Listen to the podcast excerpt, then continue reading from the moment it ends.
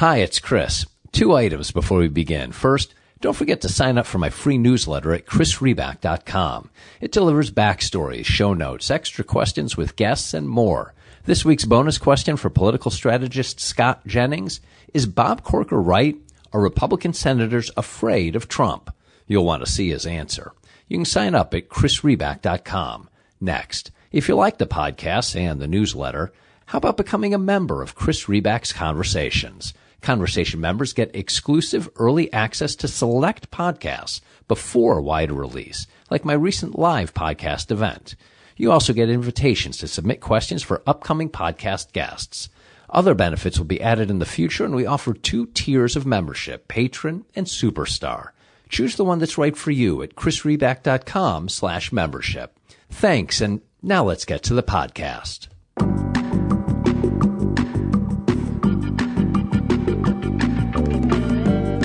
I'm Chris Riback. This is Political Wire Conversations. For many on the right and the left, a big question has been what's happening to the GOP? Free trade? Gone. Budget deficits? No problem. Free movement of labor? Not so much. Military war exercises? Who needs them? Russia as an outlaw state? How about Russia in the G8? I think a more fair and probably more relevant question what is the GOP? And frankly, the question comes more from the right than the left. Bob Corker basically asked it this week on the Senate floor. Conservative writers ask it in columns and tweets. GOP voters ask it, particularly as they primary established conservatives like South Carolina's Mark Sanford and perhaps Alabama's Martha Roby. Today, I'll ask it. Scott Jennings is a political strategist and co-founder of RunSwitch Public Relations in Kentucky. You've seen him on CNN where he is resolutely polite and Republican. Among many roles, he served as special assistant to President George W. Bush and deputy White House political director. He worked for Mitt Romney in 2012 and Jeb Bush in the last election. He also has worked on numerous campaigns for his home state senator Mitch McConnell. Just this spring, Scott was a fellow at Harvard's Institute of Politics. Before we begin, though, I want to remind you about our show's terrific sponsor, the Cook Political Report. People who want to stay ahead of the curve turn to the Cook Political Report, and with good reason. For 30 years, the report has nailed the nation's most important election outcomes and political trends. People who make it their business to know politics make it their business to subscribe to the Cook Political Report. Just go to cookpolitical.com to sign up. That's cookpolitical.com. Okay, that's it. Here's my conversation with Scott Jennings. Scott, thanks for joining me. I appreciate your time. Yeah, thanks for having me. It's an honor to be here. So I have a lot to uh, ask you about, including to, to what extent you recognize the Republican Party today and Mitch McConnell's becoming the longest serving Republican Senate leader in American history. But I, I got to say, after reading your Twitter feed, I just thought I should bring to your attention. I think Scott, you're doing this whole TV thing wrong. Can I just read you some of what I found on your Twitter feed? Yeah, please, uh, please read mean tweets.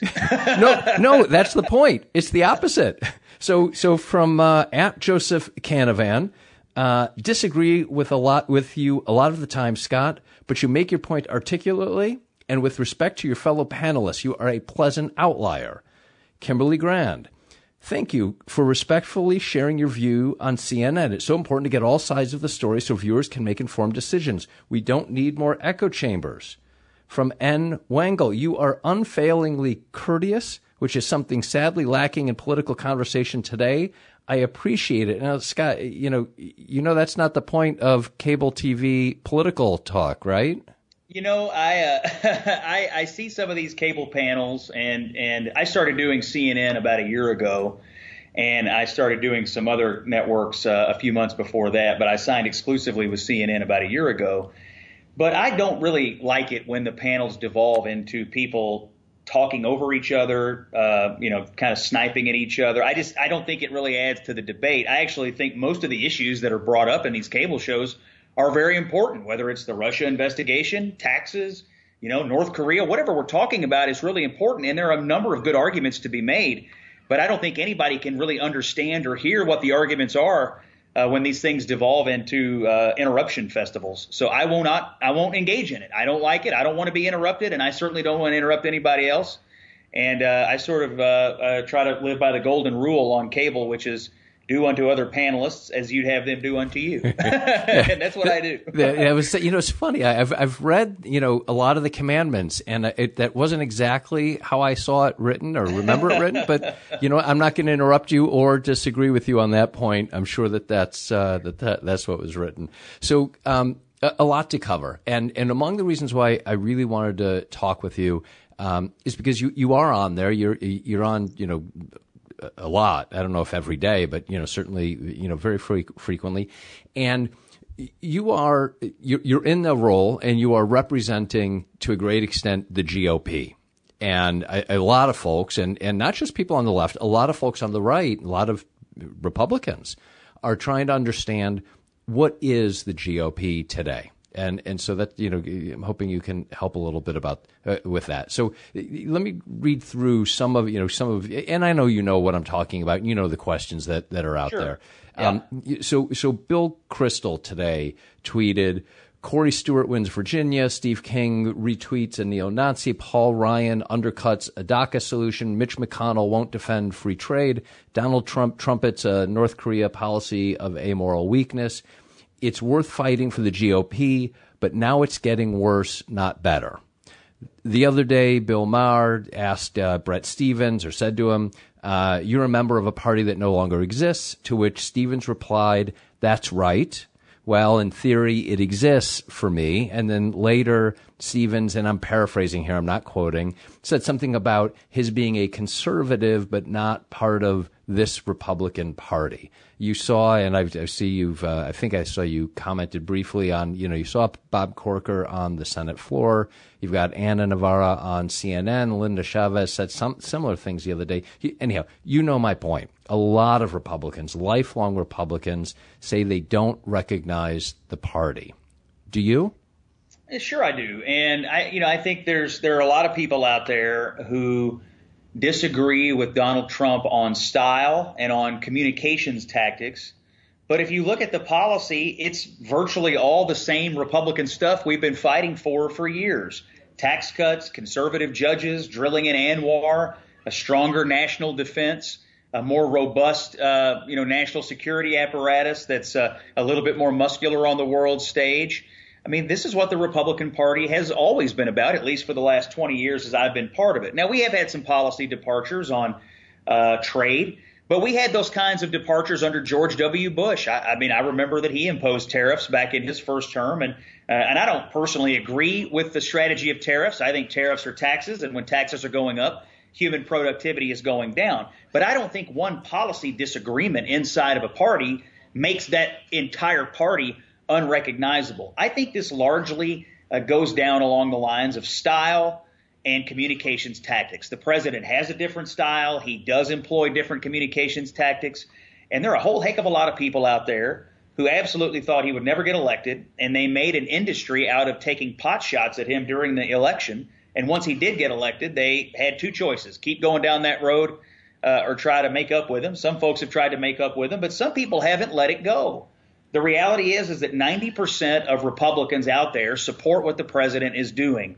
And that's because I think they believe by and large he's getting the things done that the Republicans in Washington have been promising to do for a long time.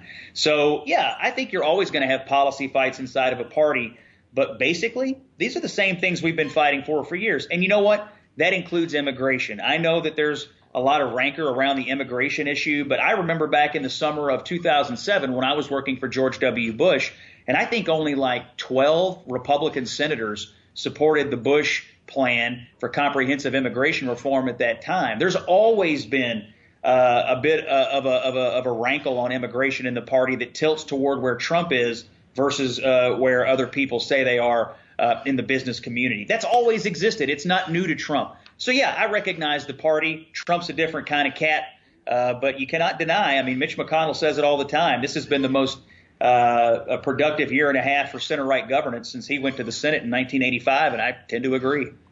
Do you think so? So for those conservatives, I mean, what they would argue is um, that the traditional conservative republicanism, free trade, budget deficits, uh, free movement of labor, Um, you know, you, you raised the, the military point, but now, you know, we're backing off. And I understand this may be wrapped into the uh, North, whole North Korea discussion, but backing off of the military war exercises. And, and again, that's that's a, a, bit of a different point because I, you know, that's that's being talked about by Trump um, as part of the whole North Korea um, uh, discussion, more than just you know backing away from uh, anything militarily. Um, so, do you feel you really kind of feel like th- these conservative Republicans and people who really want to identify as Republicans that it's because they find the the personal style of Trump so you know, I guess my, my, word, not theirs, offensive. Yeah, no, they they find his style offensive. They find his personal life offensive. I mean, I've been on cable panels where uh, some of my fellow uh, supposed Republican panelists have challenged me to try to defend his personal behavior. I'm not going to do it. I don't I don't necessarily agree uh, with all of his uh, personal behavior, but that doesn't make me want to have uh, conservative judges any less. It doesn't make me want to have lower taxes any less. Uh, and I don't think there's a politician alive who I agree with 100% of the time, either on policy or on personality or on personal life choices. I don't think there's another human alive that I can tell you I track 100% of the time.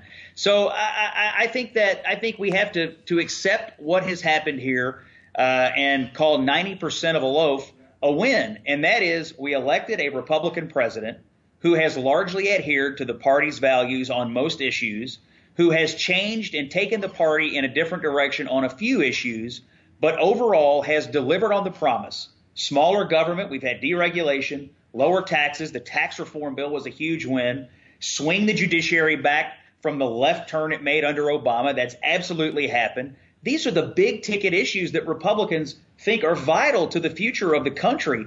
And to quibble with what the president's behavior was at a golf tournament in 2006 compared to these. I mean, we're going to be talking about the Trump McConnell court for three decades.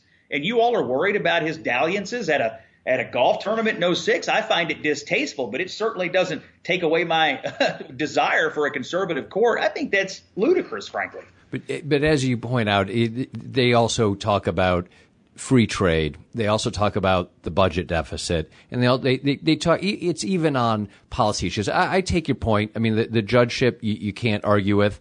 Um, the tax cut, we can argue, you know, whether it was you know the, the the policy behind it and but I understand that there are uh, plenty of, Republicans and plenty of conservatives who feel like that was good brought taxes they you know brought taxes down. And there are you know we're not it's not a tax policy discussion on whether that went too much to the corporate side or where did it go. Um, but but I guess as I've been looking at what they've been writing and saying, I feel it, it does feel like it feels like there's a real split. Do, do you want them back? Do you want those the, the, that part of the Republican wing back? Yes, I, I think I want as many people as possible in the Republican Party, and it so happens right now that the Republican Party is being run by someone they don't personally like. But if you align yourself in politics only with the people that you personally like all the time, you're going to be pretty lonely. I mean, I meet people in politics all the time that I don't particularly like, but I think they're doing good things or make smart decisions or articulate points pretty well. So I, I think I, I think that yes, we need to have all these people involved in the party. Unfortunately, I think a lot of these people have decided they don't want to be in this party anymore. Well, I've got news for them. This party is going to be run by Donald Trump for at least the next three years. It may be run by Trump, uh, you know, uh, for two full terms. And the brand of politics he has introduced to the country is not going away. I mean, you are going to see some of his policy views articulated by members of Congress, uh, candidates for lower offices for years to come. So I think people can either make peace with that uh, or not. And I would just say 90% of Republicans support what the president is doing. Again, that doesn't mean that they may support him 100% of the time on everything he does, but by and large, they think he delivered on his promises. They think he's acting in a conservative manner, and they think he has sort of recovered the country from the disaster that was Barack Obama's eight years.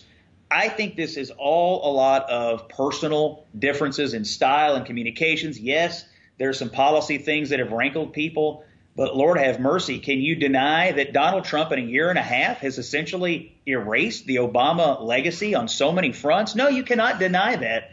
And that was a central motivating factor for a lot of Republicans in 2016. So let me uh, ask you. Let's turn to um, the primaries. Uh, there was a set of voting uh, just yesterday, and, and, two things. One thing that you said the other day, it, it, really strong analysis, I thought, which I, I, think also, you know, besides the fact that uh, you know you, you seem to handle yourself in a highly polite manner in a forum that, that doesn't always reward that. Um, you, you, you, there were two points of analysis that you gave recently. One was in a column that you wrote today. I think it just posted today, and then um, the other night uh, with Erin uh, Burnett, you, you said. Um, uh, I think the issue was tariffs that she was pointing out, and uh, and you know she was rightfully, in my mind, stating to you really forcefully um, that this is not a mainstream conservative idea. And and to that you said it may not be mainstream in Washington, but I think the politics are a lot more confusing out in the middle of America. The president and the Republican Party are working better together than they have ever worked and I, I listened to that, listened to that, and I was I kind of thought to myself, you know, maybe that's the point. Maybe, maybe the point is that that's where the GOP voters are, and, and this will segue into primary discussion. And you've written about Mark Sanford, but mm-hmm. but maybe that's where the Republican voters are, and the politi- and and Trump got elected. He's where the voters are, the GOP voters in particular. And if that's where the voters are, then that defines the party. Is that is that part of your point? Yes, that is part of my point. I think out in the middle of America, and I've heard this for years. This isn't, by the way, new to Trump. I've heard this for years. There has been a long-standing viewpoint by Republican grassroots people that America is being taken advantage of. You know, whether it's in our trade deals, whether it's in some of our alliances, whether it's you know, during the Obama years when, you know, we draw red lines and don't enforce them. You know, there was just this sense that America was being disrespected and taken advantage of. And some of that is viewed on trade. I live in Kentucky, as you know. I can tell you, one of the most hated things in Kentucky is NAFTA. I've taken a lot of political surveys here in my work over the years. NAFTA comes up to this day as being something that hurt Kentucky. Now, intellectually, I actually think free trade with Canada and Mexico uh, has helped Kentucky. In fact, I think Canada is Kentucky's largest trading partner. But the political view hmm. that somehow Kentucky and other uh, southern Midwestern states lost out in that deal certainly exists. Trump picked up on that and he ran on that and he won on that. And so, yeah, I think it's a mainstream view in Washington that tariffs are a terrible idea and, and the president should abandon this. But in the middle of the country, there are people who think, you know what? I at least want somebody looking into whether we are being treated fairly.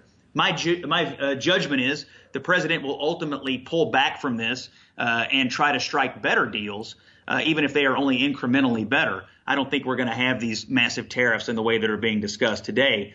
Uh, but I do think what the voters are thinking he's doing is at least I'm going to look under the hood here. Instead of telling you we're being treated fairly, I'm going to make sure we're being treated fairly. That is a sentiment I have heard in the Republican Party for years. And so Trump caught up with that sentiment and, and he's riding that wave a little bit. I'd say one other thing yeah. on this topic. CNN took a poll in May in which they asked an interesting question, which is Do you trust President Trump or do you trust congressional Republicans to handle most issues of the day? And among Republican respondents, 64% said they trusted Trump. 26% said they trusted congressional Republicans. The fact is, the Republicans out there in the world believe Donald Trump is the head of the party and should be setting the agenda for the party, and they believe he's got the right ideas right now. So we can debate the merits of these ideas, but as a political matter, as a party matter, I know who's going to win these fights. It's going to be Donald Trump, which is why I've sort of been preaching party unity. The president's the leader of the party. He's setting the agenda. And I want to see congressional Republicans working with the president to get results. That's what they did on the tax bill.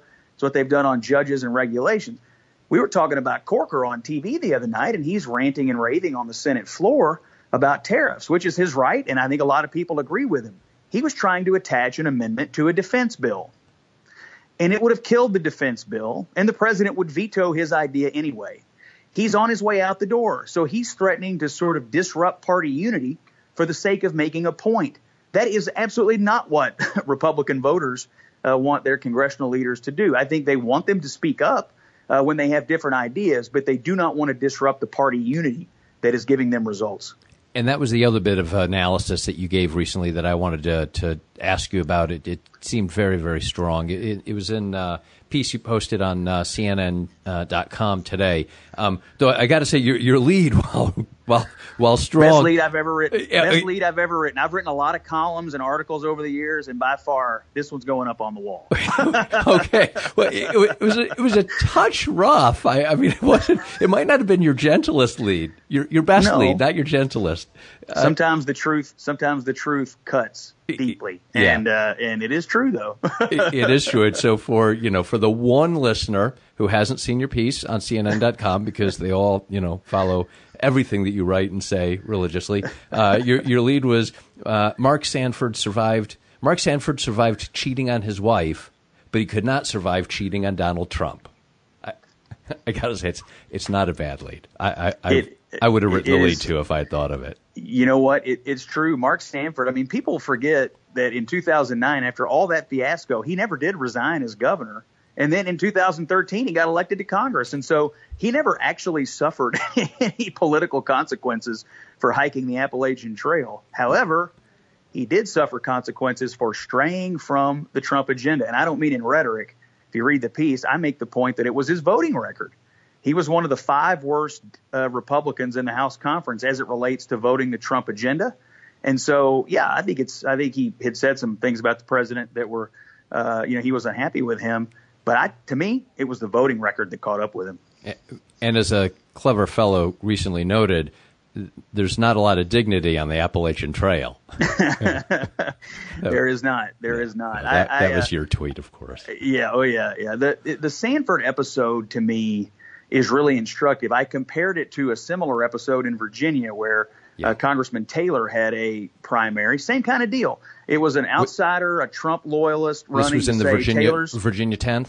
that that's right, and Yeah. and it was same message. This guy's not loyal to Trump. Now the different and Taylor Taylor himself had said uh, he didn't think the you know he thought the president had made some mistakes, should choose his words more carefully. So he he stylistically had some problems with Trump. But when it came time to vote, when the rubber hit the road, what did he do? He voted 99% of the time the Trump agenda.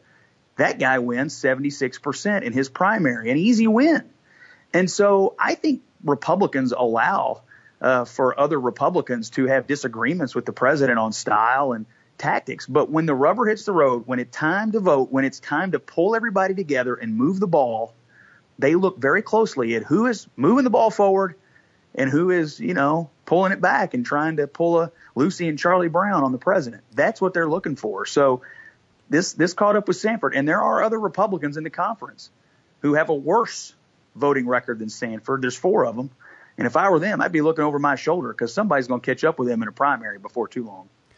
Are Republicans better at that than Democrats in terms of staying cohesive no matter what? You know, good question. Uh, over the last several years, I would have said no. I mean, I actually think you know fracture in the Republican Party, especially in the House, has made governing extremely difficult. But I think one thing the Republicans have learned recently is that when you stick together, you can make things happen. And this is what's the miracle of Mitch McConnell's leadership in the Senate has been. The guy's had 52, now 51 Republicans, and he's managed to somehow hold it together and keep it all patched up uh, to do things for the president. Ryan and uh, Boehner before him, you know, they faced fractured uh, conferences and they've had to keep it all patched together. Ryan, I think, has done a good job of largely holding it together long enough to put things forward for the president. Uh, I just think Republicans are looking at the world going, we were getting nothing under Obama. We stopped a lot of things, but we were getting nothing. Trump shows up. We have all this consternation. But when we finally started voting together and working together, the things we want started happening. So they've learned politics is a team sport. And Republicans right now are better at that, I think, than they have been over the last, you know, eight or 10 years. Can we talk about uh, Senator McConnell now? Absolutely. And I, I learned, I realize now in, in doing some research to, to prep for this conversation, I think I now realize why you always have something nice to say about him. You were a McConnell scholar at the University of Louisville. I mean, I mean, how rude would that be for you to say anything negative about him? Let me tell you something about Mitch McConnell. Uh, po- politics aside, he spent a good chunk of his time creating and raising money for the McConnell Center for Political Leadership at U of L, the University of Louisville, his alma mater and mine. And it chooses 10 Kentucky high school kids a year. They get a full ride to the University of Louisville. And I was one of them in, in 1996. I went to U of L. I'm the son of a garbage man from West Kentucky. I had nothing. You know, I, I had nothing. And I end up with a full ride to one of the state's biggest universities because Mitch McConnell thought it was important to teach people to be engaged in public service and, and like civic leadership. Yeah, I mean, I, I'm, I've been a fan of his for a long time. I've worked on his last several campaigns, uh, and I think he's probably uh, the most consequential politician uh, of the last century uh, for Kentucky, uh, and probably dating back to you know Abraham Lincoln. Uh, you know, his his tenure allows Kentucky to punch above its weight so I've had a personal relationship with him. I've worked for him in politics, and I don't have uh, I don't have much bad to say about Mitch McConnell. No, I, I know that you don't. I wouldn't imagine that you do, given uh, the story that you just told. And, and in reading about the scholarship and, and about the center, um, it, it, does seem like a heck of a scholarship. And and yes, the full I mean a full ride for ten kids a year. Um, yeah. is extraordinary. No, and, and it's all focused on uh, putting kids in touch with uh, you know, world leaders. I mean, they've had presidents, Supreme Court justices, members of Congress, uh, people from you know, around the world come in to speak to these kids. I, I, when I was uh, special assistant to President Bush, we had the McConnell Scholars meet with George W. Bush, which was a big a big moment for me personally. So the exposure they get is incredible. The it changes your life. I mean, they they uh, study abroad, uh, and for a lot of these kids, you know, they're coming from you know, uh, backgrounds uh, in which they might not otherwise be able to afford or have that kind of experience. And so I think it's going to be one of McConnell's biggest legacies. His whole archive, the McConnell Elaine Chao archives, are also at the McConnell Center at U of L. It's a really neat thing. If you're ever in Louisville and, and, you're listening to this, I would encourage you to stop by. It's, it's a pretty cool place to visit. Yeah, I, I will. I will have to visit that myself. Um, yeah. Can Can I ask you now the tough stuff on McConnell? Absolutely. okay, so uh, uh, yesterday, he became the longest serving Republican Senate leader in American history. You wrote a beautiful and I know heartfelt commemoration uh, in the Courier Journal, and you compared him to one of the longest lasting baseball pitchers, Phil Niekro. We'll get to some yeah. of the hard stuff in a second, but this will this will relate. Now, I, I, happen to be a big Phil Niekro fan because I was a young boy in Atlanta uh, when he was on the Braves. But as you note, Niekro threw the greatest knuckleball, a shifty, fluttering, tricky pitch that can't maintain a straight line. Did you mean to compare McConnell to a junk ball pitcher? I don't consider a knuckleball a junk ball. I consider a knuckleball to be one of the hardest pitches to throw, and to master it uh, truly is to master uh, a part of the craft that very few people ever do. And I think that's what McConnell has done in politics. He's mastered uh, longevity and leadership at a time when it's hard. I mean, there was a time in politics when being your party's leader uh, meant you'd made it. You know, you got a free ride for the rest of your life. Now, when you become your party's leader, uh, all you earn is a target on your back. And for him, I think to last this long in this era, particularly when you consider all the shifts we've had. You know, when he became leader, there was no Tea Party. No one was talking about populism. Donald Trump was still a Democrat. I mean, so much has changed in 11 years. Uh, and for him to sort of maintain leadership position and hold the party together through all of that, I think it's pretty remarkable. I think Phil Niekro was one of the best pitchers of uh, uh, baseball history uh, for his longevity, uh, for what he did late in life, uh, you know, for his stick to itiveness. I mean, the guy was gritty and gutty. And I just when I when I was thinking about, you know, everybody's going to write about the nuts and bolts of this record. I wanted to think of something uh, that I thought made sense to you know the average Joe out there. So Phil Niekro seemed like the average Joe pitcher to me, and and he had a lot of success. Yeah, his brother was the average Joe. He was the above average uh, Phil, I would say. We, so sure. There's one thing that you wrote that, that struck me, though. Um, you, you, wrote, while much has changed about our politics and culture in the last 11 years, McConnell is the same pitcher he always was, a fierce competitor whose only mission is to win. And, and it, it, I thought to myself, is that a good thing? To be a great and thoughtful and inspiring leader – should winning be the only thing? And I, I, I, even looked back, I looked at the McConnell Scholars and I looked at the mission and outstanding leadership potential and committed to the principles of scholarship, leadership, and, and service.